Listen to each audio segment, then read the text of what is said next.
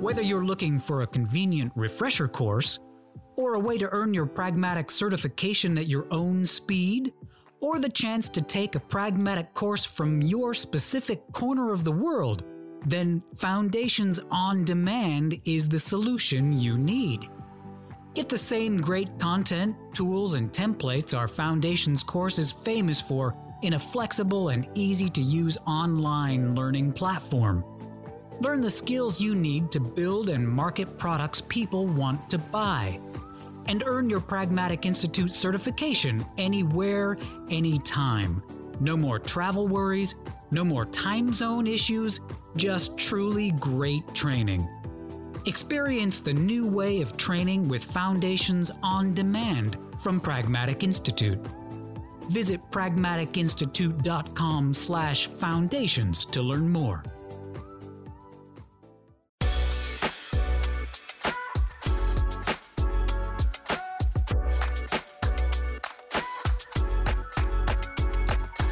And with that, Sandy, I've got a bio here. Let me just read the official bio so folks know who you are. Sandy Olson, Senior Marketing Content Manager at Microsoft. I've heard of that.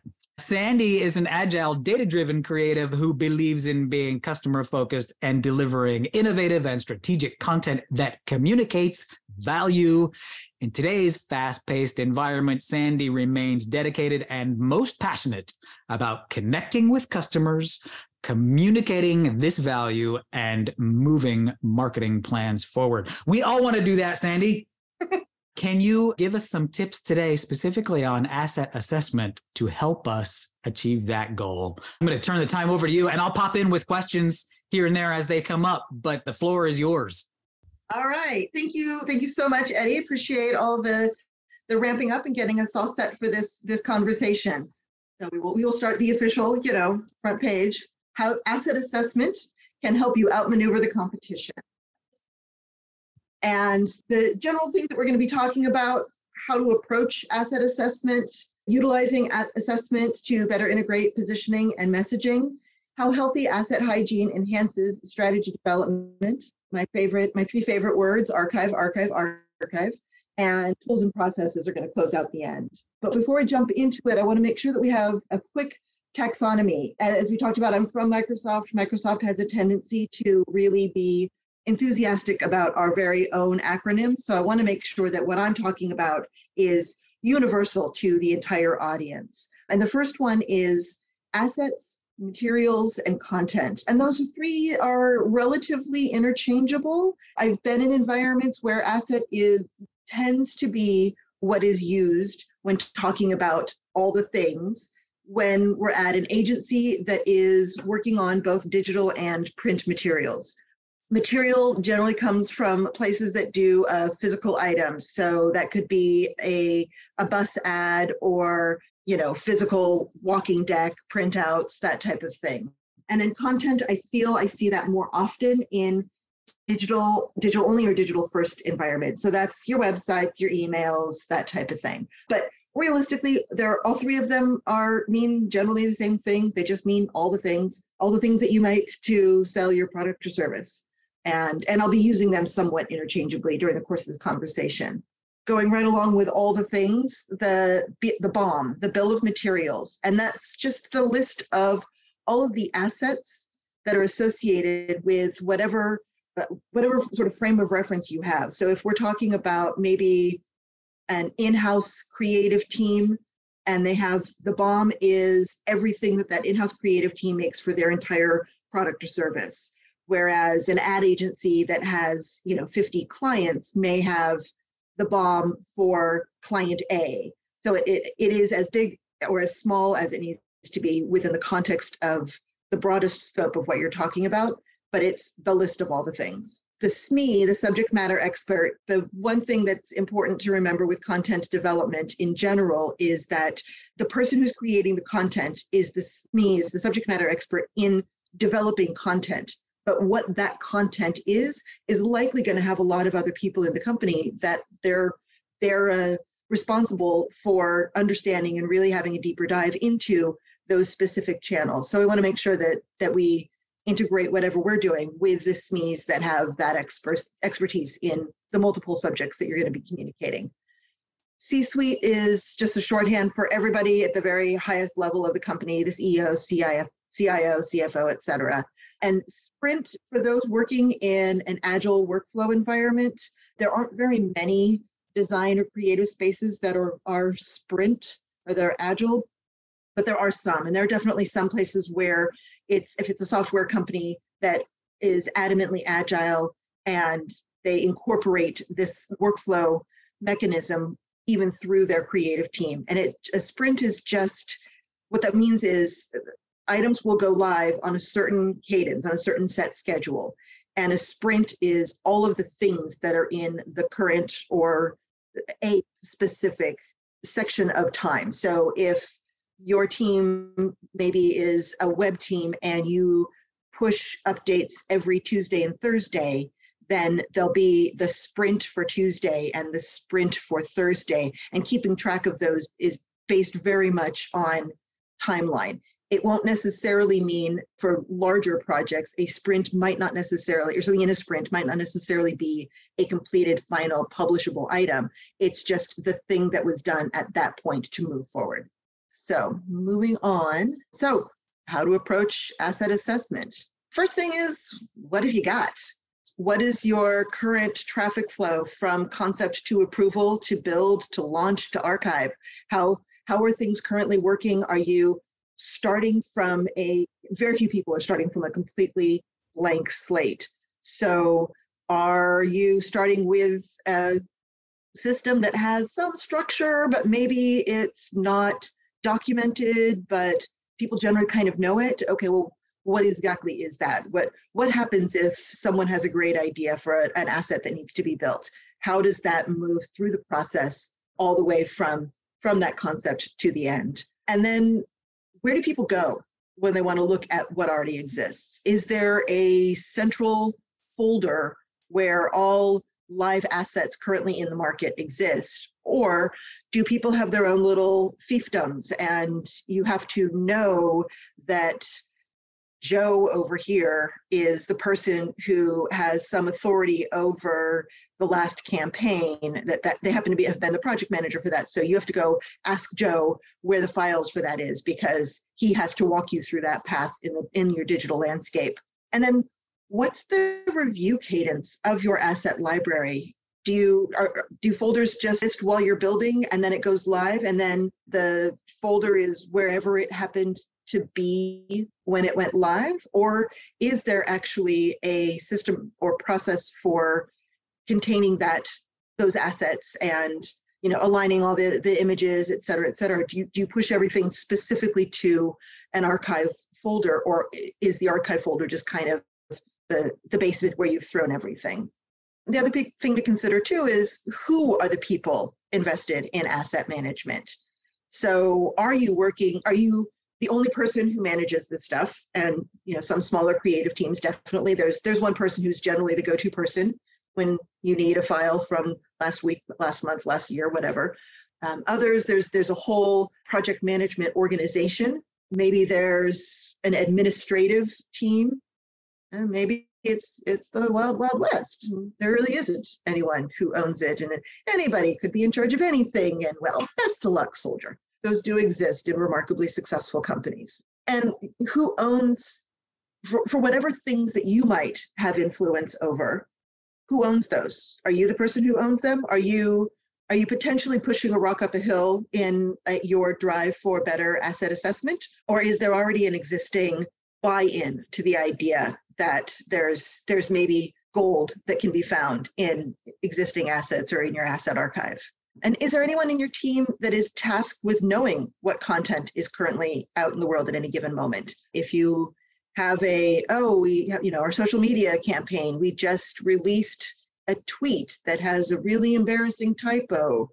Is there a clear line of sight for who it is that can go and find that file or switch it out or something? So does that structure already exist within the teams that you're working with? And is it readily available to know who on the team actually has that information?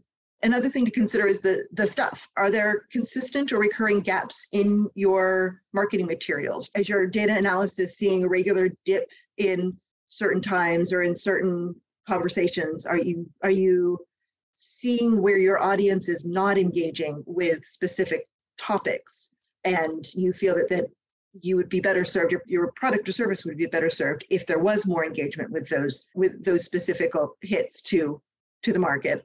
Are you hearing feedback from any of your frontline teams, the people who are directly interacting with your customers, that they're receiving the same questions or comments about your products? Are they regularly getting feedback? Are you regularly getting feedback that there is a gap in the information that is being presented out there? In the role that I'm in right now, what I work on is very technical. So it's often not a question of how hard can I sell a thing, and we need marketing materials to help sell the thing, to help convince people of the value of it. For the most part, it's we need marketing material that helps explain this very technical thing, where it fits in their needs, where we might be able to answer questions that they have or fill needs that they have, because the information is so complex. So if you see gaps in that, then that's an important opportunity to sort of review what you've gotten, where it should be.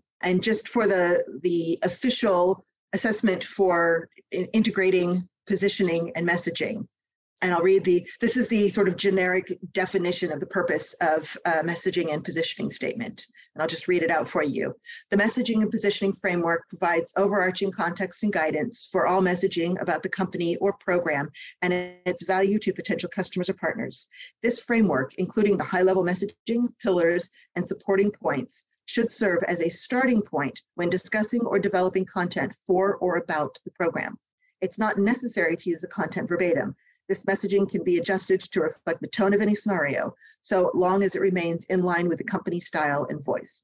And the MPF can have can be for the entire company, or it can be for a specific product. Again, with Microsoft, I work on a channel of the offerings. I'm not talking about the broader Microsoft messaging and positioning statement, although I'm sure that they do have it.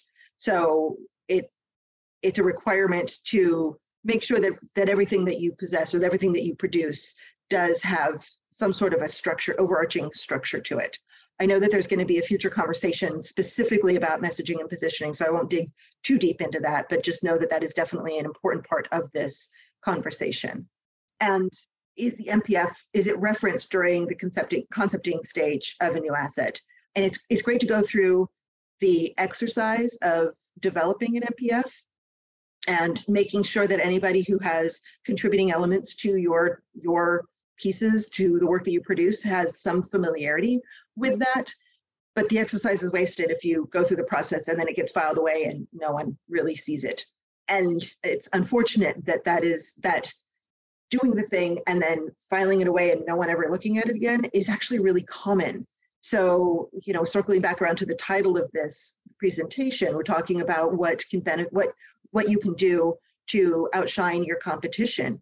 Your competition may have an MPF, but they may have just put it off in the dust and no one even knows where it is. But they did do the thought process on it, but they couldn't reference it again if their life depended on it.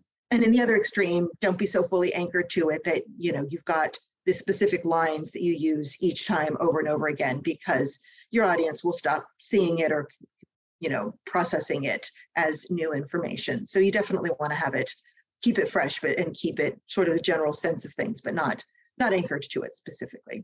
So how can healthy asset hygiene enhance your strategy development? So we all know that we ought to manage our marketing assets, but few teams or companies actually do it. It's the thing we all intend to do, but when push comes to shove, they don't. So if you are really excellent at this, you will have access to all of the things that you've done in the past that, when you're in the moment of concepting, will really help you to be a much stronger creative, because you'll already have the reference material for what you've had before. You don't have to have it on top of mind. You can just go back into the files and have an easy, quick refresher on what's been happening with any given product or campaign, and it's right there and ready for you to remind yourself or reconsume it as needed. And the other one, next one is, I can't tell you the number of times someone who, you know, the founder of the company or someone who's been around for a long time will say, oh, hey, we did this thing back in, you know, 93, and it involved this icon that was really cool, and I want to bring this back again, or couldn't we do something with that? And you weren't there in 93. You have no idea what they're talking about. But if you have an asset program that is structured and organized, you can find at least reference to what that dude is talking about. So that's really handy to be able to have that and not just blow your entire day trying to chase down something that happened last month, last year, whatever, that you just don't have top of mind. And I hate to be the bearer of bad news. There aren't really a lot of brand new ideas. And there kind of shouldn't be for a lot of reasons. There's the reason you have a messaging and positioning framework is to give yourself some parameters about how you talk about what you want to talk about and what you want to talk about when you're communicating your product or service. And so everything that you are creating is kind of fitting within those bumpers. So knowing what you've already done in the past and having a sense of where there is space or where things have evolved is a really good idea. And, you know, speaking of evolving, a real easy way to go back and look at what you've done over time is to go back and check your archive. Oh, at this point we did this. At this point we did this. This is what we called this campaign. And some of those things, everyone likes a well-placed throwback. Everyone likes to be reminded, especially your most devoted customers. They really like the subtle throw to, oh, you're one of the cool kids. You've known us since way back when. Even if way back when is, you know, we're talking TikTok, so way back when is 3 hours ago. So having access to a lot of that is really going to be really useful for you. When is a good time to take some time to meander through the archives? One of them is as you're prepping to brainstorm for next year's big ideas. You know, like I said, there's not really brand new ideas, but it's so much easier to come up with the next great idea when you're not staring at a blank piece of paper.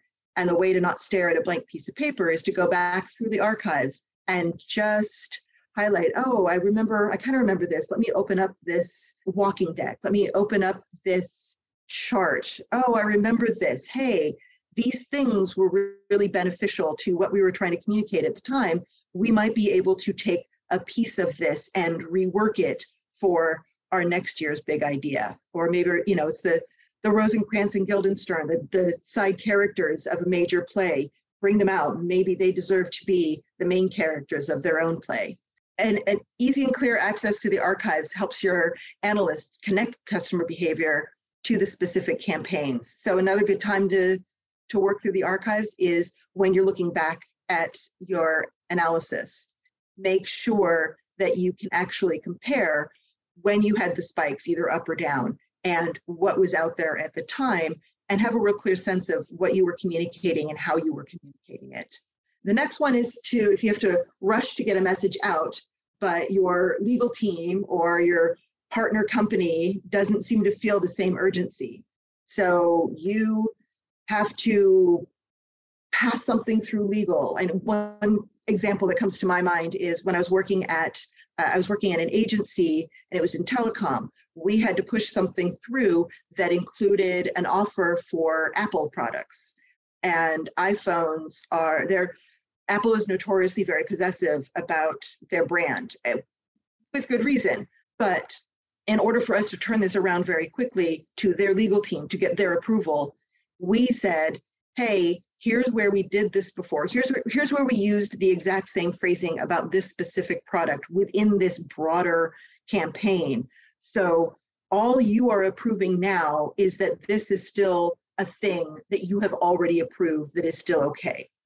And that can sometimes turn them around much more quickly so you're not bogged down with them. So knowing that you've already used those phrases is really beneficial. And next, like I said, my three favorite words, archive, archive, archive. So I want to talk a little bit about how you actually structure your archive. And there needs to be naming conventions and folder naming conventions and file naming conventions in order to make your archive as accessible to as wide a range of people as possible. So there's no one completely right answer. There's always going to be bits and pieces relative to exactly what works for you and your team. So these are just suggestions, but these are some of the ones that have worked really well for me. And one, the folder structure. If your organization functions by campaign, if it's one campaign after the next, and generally the community of people who would care about your files will reference things by their campaign, then this is a great opportunity. This is a great way to structure those files. And one of the reasons that I have this highlighted, the date, the biggest challenge that as an American that I have with this is you actually want it to be the date to be day, month, year, not month, day, year. And the only reason for that is for anything, if you have a situation where you have multiple files, you want to make sure that you've got the most recent one. And the way to get the most recent one on a day-to-day basis is that you go from smallest collection of information out to widest collection of information. So that means it has to be day, month, year. And even while creating this, I had to go back in and correct myself. So this one, don't let this be a hill that you die on. It may be harder to do because our brains aren't, we weren't trained this way, but know that that is the motivation for having the date set like that. Another variable to this that's worth considering is I find that it's really useful to have one folder that is the source of truth of everything that is out in the world. So if a thing has been published, especially if much of your work is published to the outside world, if you're not doing internal documents as much as external ones, have a designated place where if this thing is on your website, this is the folder it will live in. And that quick and easy ability to jump in and see what's actually live in the world. And then follow that with the next step is all of the iterations of that. So all of the history of it, all of where you went, maybe if that C-suite I mentioned earlier says something about something that was, the thing that didn't go live on our website in fall of 2020 because we changed things rapidly and went with something completely different, but I want to bring that back because I think now's a good time for it. Well, that would be here in this folder structure, looking at it by date or looking at it by campaign. Another sort of cheat that I've used, you see the name, the number here, the 01, 02, and I use that in order to tie the final file name to the folder that goes with it. And it's just, it's a hierarchy. So it's whatever if alphabetical works fine for you, by all means, just go with alphabetical. But because you can't force most file organization structures outside of that alphabetical structure, if you wanted to force it into a different organization than 01, 02, 03, obviously if you have, 150 things, that might prove more challenging, but for individual campaigns, having that number at the very beginning as well. And yeah, I happened to notice Chris's point there, year, month, day works just as well. And yes, that is absolutely true. So another one that I tend to favor is organized by product. And again, that's a great one if you're working with a really wide team and have, your separate entities are based on product. If you have a team that only works on Biz Apps as a product, then the top level folder would be Biz Apps. From there, then date might be the easiest organizational structure. So, and by date, I mean the fiscal quarters, and then sort of tapering it down from there. And the third is organized by launch date or by sprint. And this one is, again, if your organization is much more focused on dates, then you organize by date, but then make sure that you have all of that information and have a clear delineation of subject matter rolling down from there. So this seems like a good, because this can be kind of wonky, this seems like a good place to stop and see if there are any questions specifically about folder structure. Just the one so far, Sandy, which is assuming that your company has the freedom to choose any of these three, because we're not locked into anything yet, or maybe it's just Wild West out there, as you said. Mm-hmm. Any advantages in one over the other? Do certain systems give you access to information that others don't, as far as, going by campaign or data sprint or product? Right. Honestly, the least useful to my mind is the date or the sprint. The most useful is kind of depending on the parameters of your group. If you are, like right now, the organization that I'm with, most of the work that I produce, we aren't really going campaign by campaign. It's this rolling evolution of how better can we explain our product, and then the product has slight revisions to it. So we just released a whole new set of documents to acknowledge an update in how we deliver benefits and how our customers can receive benefits. And so organizing by campaign wouldn't really do anything, because the campaign is, FY23 benefits update. That doesn't, 5 years from now, I'm not necessarily going to remember exactly which benefits came up at this point. Whereas if I'm organized by product, then I am going to say, oh, this is for the BizApps partner program, or that type of thing. So for me, and where I am right now, organized by product is absolutely the better option.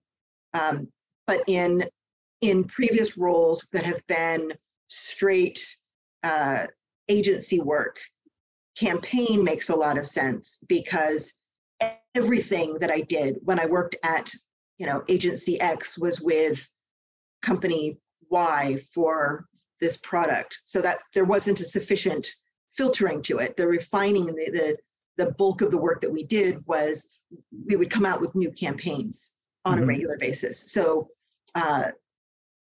yeah, there are a lot of places that will say that they are agile that really aren't truly agile. And that's some of the reason why the launch date / sprint is not as useful. And also the date, unless the actual date, like if you're releasing things on D-Day or something like that, where the specific date is relative to the content of the work, the date is going to be tracks the least.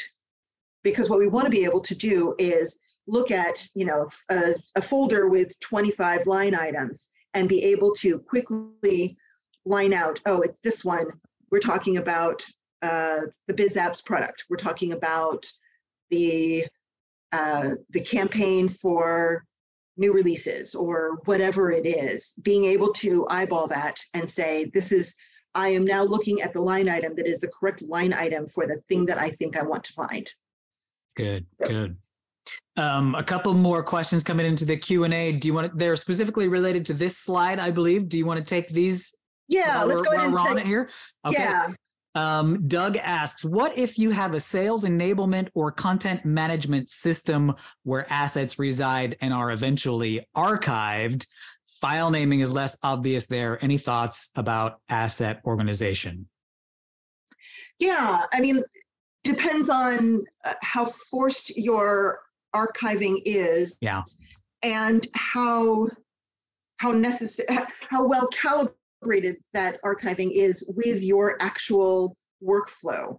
So are you in a situation where you want to be able to go back and reference something and it's not there anymore because you've got that forced archiving, in which case it may require a little bit of extra work to, at the very least, get your final file and put it into a specific saved archive folder that you can manually go in and access from there. So sort of sounds like there's a difference between an archive and a black hole. Right. you're just trying to free up space on the server, right? That's not the point here.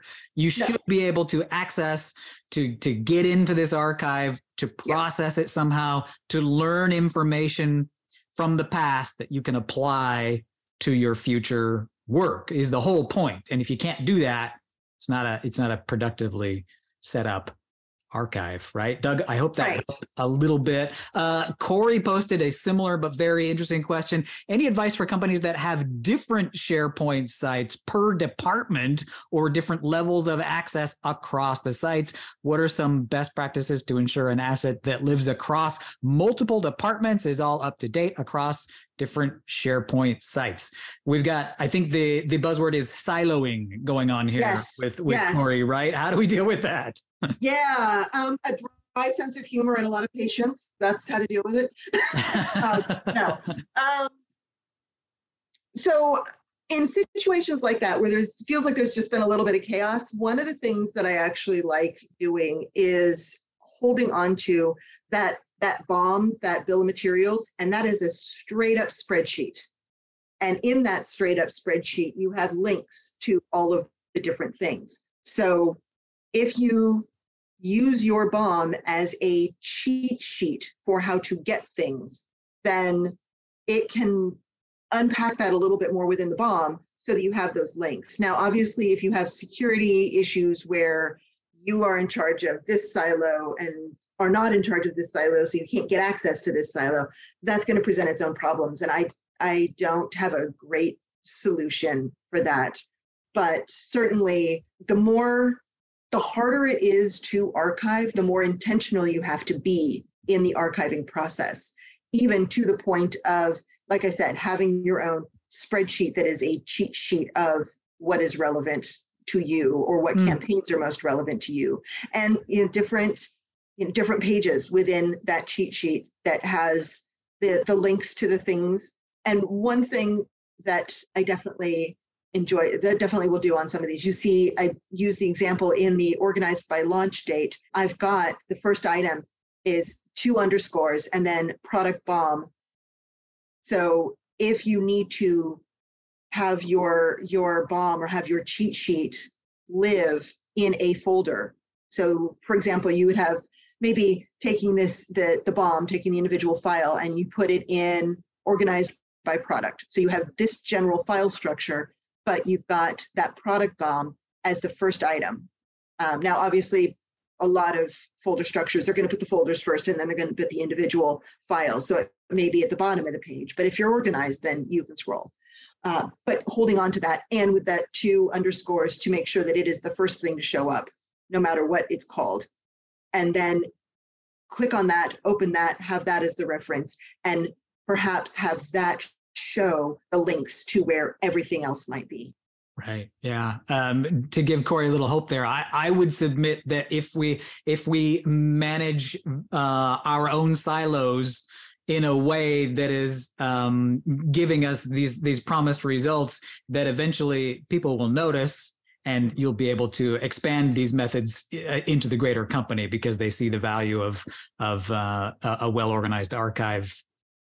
Yeah, that is absolutely the experience that I've had in previous roles, where if I put together a clear organization of the whatever I was doing, others would see it and appreciate it. And there's 1,000 different ways to organize. This is why I can't give you an absolute, this is the right answer.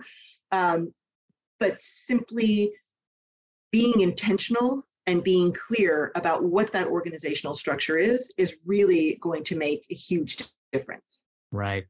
One last note from Maureen in the chat here, and then I'll let you go on, Sandy, but Maureen had a great idea here. One thing we've done is put everything in a flat file structure, use a common file name structure, and then in SharePoint, utilize tags so that people can search and find things. So yeah, common naming structure, standard naming structure, but then all you need, I suppose, would be a key to what tags you've used, and then you can search and you can find things that way as well. Cool idea, Maureen.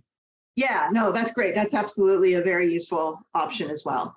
As long as there is some organization and structure around what those tags are, because if you've got one tag that is walking deck and another tag that is walking decks, then you've got right. two tags, and that's not as useful. So that's, and sometimes that's a user management thing that can be worth the time, but does take some time and energy. Mm-hmm. And very much along the same thought process when we look at file naming conventions. And this is, again, I'm a big fan of the final folder. That means, no, really, everything in here is final. Now, the only variable here is that you want to make sure you have the right information. That if you send this as a link to someone, that they will understand the context of that link. So this is why you would have to include the date, the program, the campaign, and the asset. You can't just say walking deck on this, because even though you have all that information, as you scroll down in the file names, you still need to clearly state what it is, so that someone just getting it as an email without any other context, without seeing the folder that it's in, will be able to see what it is and why they should care about it. Now, just to make myself feel better, be honest, have you ever named a file final, final, or final, final, final, final version? Asking for a friend. By that time, the word that starts with an F is usually not final. Okay. Fair enough. You know, actually, there has definitely been times when I've had something that is called final that is in the not final folder, but being actually pretty rigid about what is allowed to live in the final folder. In my mind, it's, is this the thing that went out live? So like I have one asset right now that's in our regular collection of stuff that has a list of SKUs that are available for a benefit program. That file gets updated pretty regularly. It's still the final because it's in the final folder, but I don't save the various iterations of it because I don't need the archive in that document of what those SKUs have been in the past, because there's another place that holds on to the evolution of those SKUs. So I just need the asset in the final folder to truly be the current list of usable SKUs. So it's being both rigid, but also not being too precious about what is in your final folder. So if you have something that may need to change, and you're sure that you don't need a history at any point of what that change is, then change the one. I know this is a sin to say it, I'm aware of that, but change the one that is final in your final folder and launch that out. If there is any possibility that you will want a record of that change, then you take the one that was final, you drop it into the program folder, and you change final to whatever that date is, and then replace it with, you know, have the copy that is final now in that final folder. So that's where sometimes having the date or the version is really important. And just for full clarity, where you see the version, it's V2.2. The difference between 2.1 and 2.2 are internal changes that have happened within the team. The difference between 2.3 and 3.0 is if we've sent it out to a client or we've sent it out for approvals. Okay. So that is more of an agency thing that I've worked on, not so much if you're part of the internal team, unless your internal team is one of those, our creative team functions like an agency, and there's a very clear line of, we send this out to the SMEs for their approvals, and then they send it back to us with their markups. You want to be able to see when changes have been made internally within the creative team and when things have been pushed out into some other team or some other world.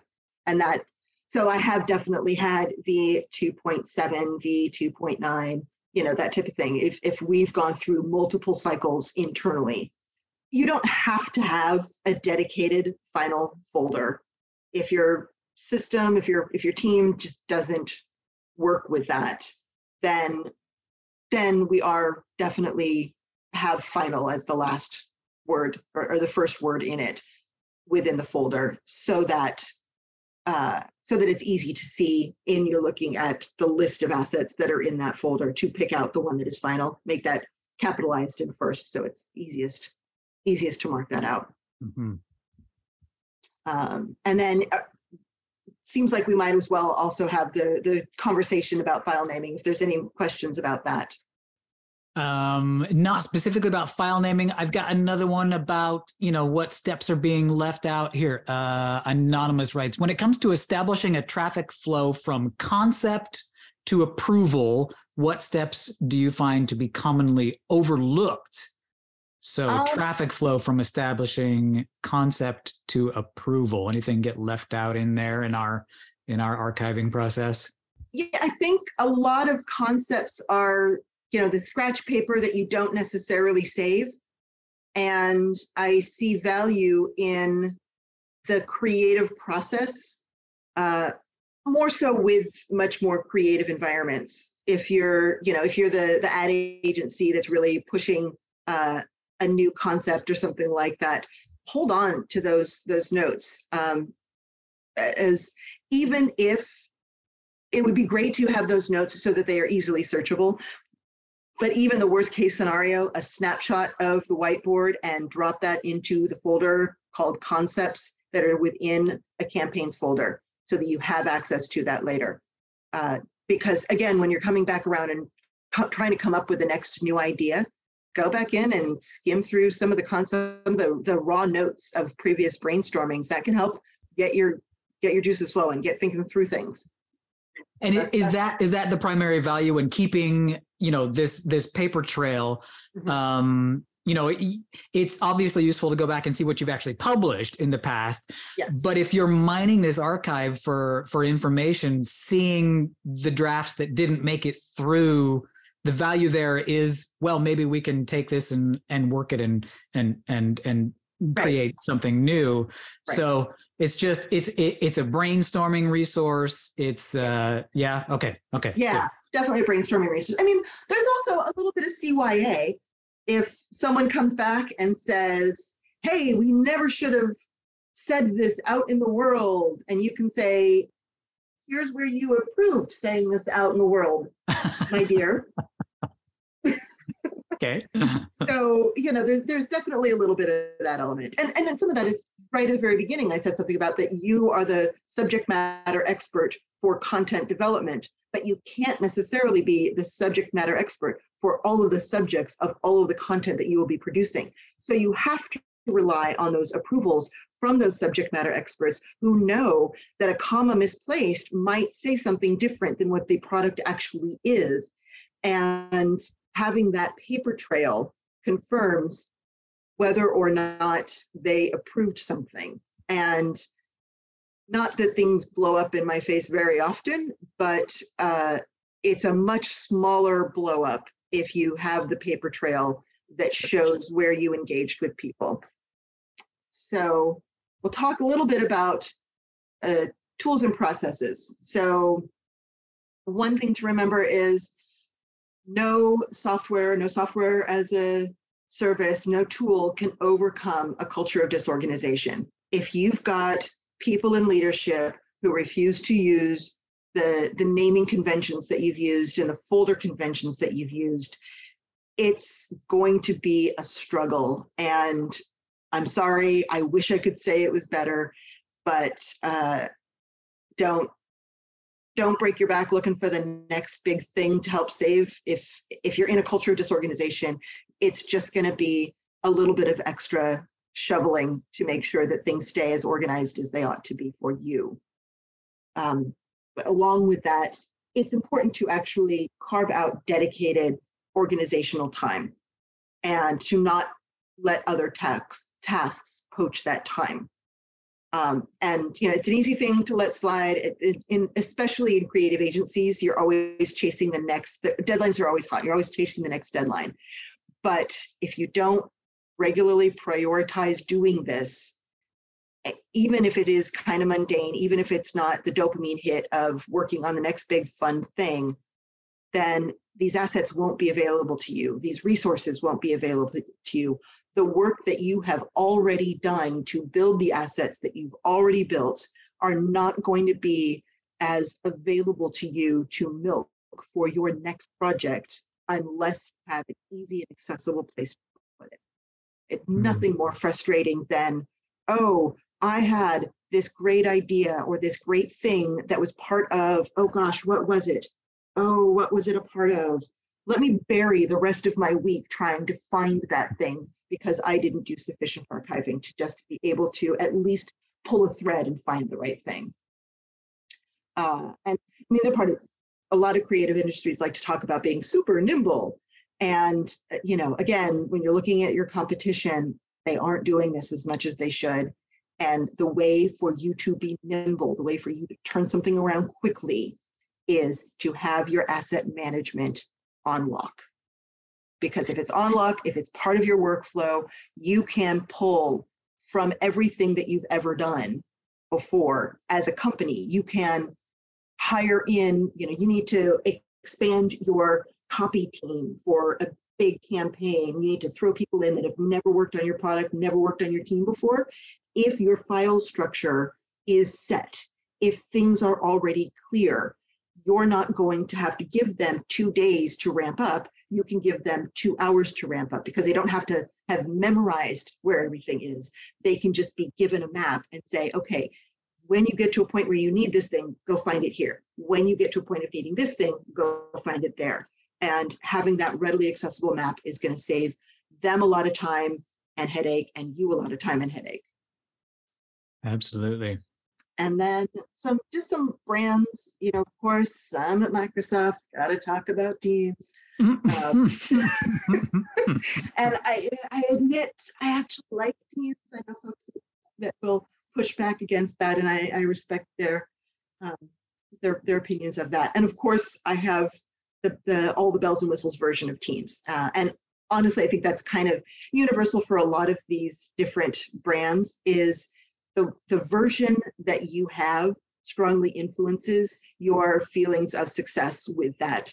So if you're frustrated with Asana because you only have the free version of Asana, then it may not be Asana. And it may not be the right decision for your organization to buy the paid version of Asana, but knowing it may not be the brand. And I think that that's true of a lot of these. One of the things that I like about Teams, and I believe monday.com does this as well, Eddie, let me know if I'm wrong on this, but I believe they actually do have the internal file structure as part of the project management program. Mm-hmm. So like I just borrowed this. I don't use Monday and I can't show my Teams because most of the work that I do is internal and that would be messy. So I just grabbed a screenshot from a video about monday.com, and particularly one of the things that I wanted to show and sort of highlight is that there's an opportunity to add a link to a draft of an item within that project management structure. So whether or not that link is the link to that item, because you're actually including each step of the process includes the link to that asset, or if you utilize that as a consistent, this is the link to the folder where all of the assets of this project are held, is up to you. I don't think that it's capable of understanding what the link means any more than it being an active link. So there's an opportunity, there's a way that you can set this up so you can have the link associated with every line item. And any time that you can do that, trailing up or down, as much as that link is useful for that line item make sure that you have a link, even if it seems redundant, even if you're going back in and putting the same link over and over again in multiple places, having that link always available in the task is going to make it easier. And you can see some, Teams, Slack, Monday, ClickUp. These are some of the ones that I've heard of, used, had varying success with. But also, I've worked with small nonprofits. They don't have the money for anything. And if a well-oiled spreadsheet is what you need, then you can actually do all of this with a well-oiled spreadsheet. So don't let the access or availability of some paid tool or service get in the way of being able to be organized and structured in your asset management. And that is it. That is my speech. I don't think that's as much time as we had hoped to have answer questions, but hopefully that's okay. That's okay. We've got a few that we will close out with. Let me just quickly promote the next of our product chat series. That one happens December 15th, 1 p.m. Eastern time. We're going to welcome Kirsten Vandetta, Senior Product Manager at LinkedIn, for a conversation on what key concepts product professionals should be focusing on to fuel their 2023, and how being ruthless in your prioritization can serve as your biggest ally. So come back with us to learn how to prioritize your 2023. And with that, okay, Sandy, I've got a couple questions. Here is one from Anonymous. Anonymous has asked this: marketing is hard enough. Hurting sales teams is much harder. These techniques can help, but in my opinion, sellers are very difficult to corral and keep on message with a minimum of picking on our poor sales team. We love those guys. They make lots of money for us. How can we convert the sales team to this idea of such an organized structure to our archives? Or should there, I'm going to throw an additional question to Anonymous, should there be, sort of the asset archive and then sales have their own archive? Should these things be combined? Is there benefit to doing that? To answer your second question first, in some ways that final folder can work for that. So if you have a recalcitrant sales team, then maybe they have access to the final folder and they don't have access to the other internal folders. And you just know that you're going to have to work a little bit harder to go back through and keep clean your final folder and tend to that a little bit more. And I think to answer the first part of the question, though, bring up some of the why we should do this messaging that we discussed earlier in this conversation. The best way to have your sales team buy in is to have your sales team buy in. Give them their own motivations for where these things should be. And if their habit is, oh, where's the latest XYZ? If every time you say, all latest versions of all things are in this folder, here is where this is. That not to nag necessarily, but to just have that constant reminder of everything that you need is right here because we've already got this structure. Just a reminder, please help us keep this organized. Mm-hmm. And, there's a lot of, I think with those teams, because their first priority is often a rush. It's the urgency that being a salesperson means that there's an element of urgency to what they're doing. Sympathizing a little bit with that being their primary motive and nudging them into taking a moment to make sure that things are as organized as they can be and giving them that motivation.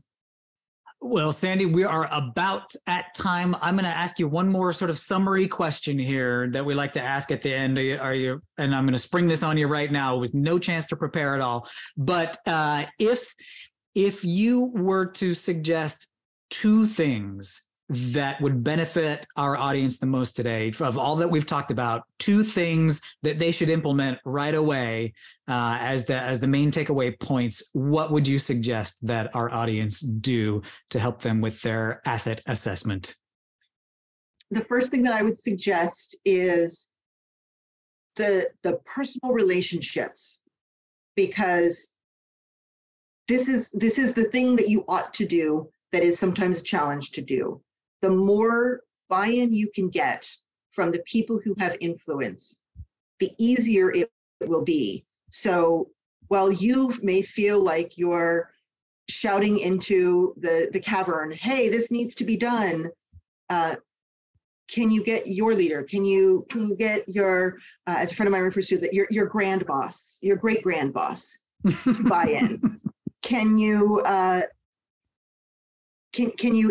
do this in a way that is engaging with folks? If you have access to resources to you know, make it a friendly competition, what have you, but do the social interaction with the relevant teams to make this as useful as possible for them and as much buy-in as possible for them.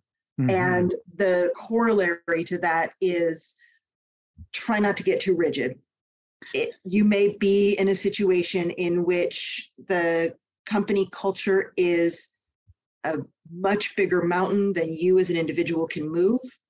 Figure out how you can best utilize this organization and attention to organization with as much of how it affects your work.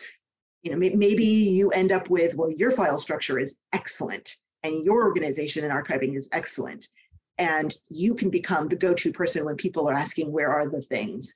But you may not be able to change the entire company or the entire agency or the entire program team. And being completely intractable about this, it means that people won't come to you for these assets, and then they aren't as useful. So really, as much as this is a, you know, put the blinders on and do things on your computer, the biggest help is when you're taking the blinders off and interacting with your coworkers. There it is. There it is. I was reminded as you were speaking today of a saying from a friend of mine who was a fitness instructor who used to tell us all the time, you can't improve what you don't track. Yeah. Right. And that, I mean, that sums up the big takeaway for me, which is doing these processes only enables you with more superpowers, with more ability to improve, and it will only increase the good ideas that you're pushing out of your department, whatever that is. Right. Man, Sandy, you've got thanks pouring into the chat over here. People that wish they had known this stuff years ago, and that is always the measure of a successful presentation. If folks have more questions for you, where could they get a hold of you, Sandy? Let's go back to my LinkedIn. Please, if you do send me a link request with LinkedIn, please reference this. I do get enough LinkedIn requests that have nothing to do with me, who I am, where I'm going, or the planet that I live on. So absolutely, please say something about this presentation if you send me a link request. But I'm happy to answer questions through LinkedIn. There you go. Hashtag pragmatic. We'll throw it in there. That'll work. That'll work. Exactly. Sandy, it has been an absolute pleasure. Thank you so much for your advice. I feel smarter having listened to you today, and I'm sure that the audience says the same as well. I look forward to having you back sometime in the future. Let's do it again real soon. And to our audience out there, have a fantastic rest of your week. Join us again next time, December 15th, when we'll do this again. Thank you all.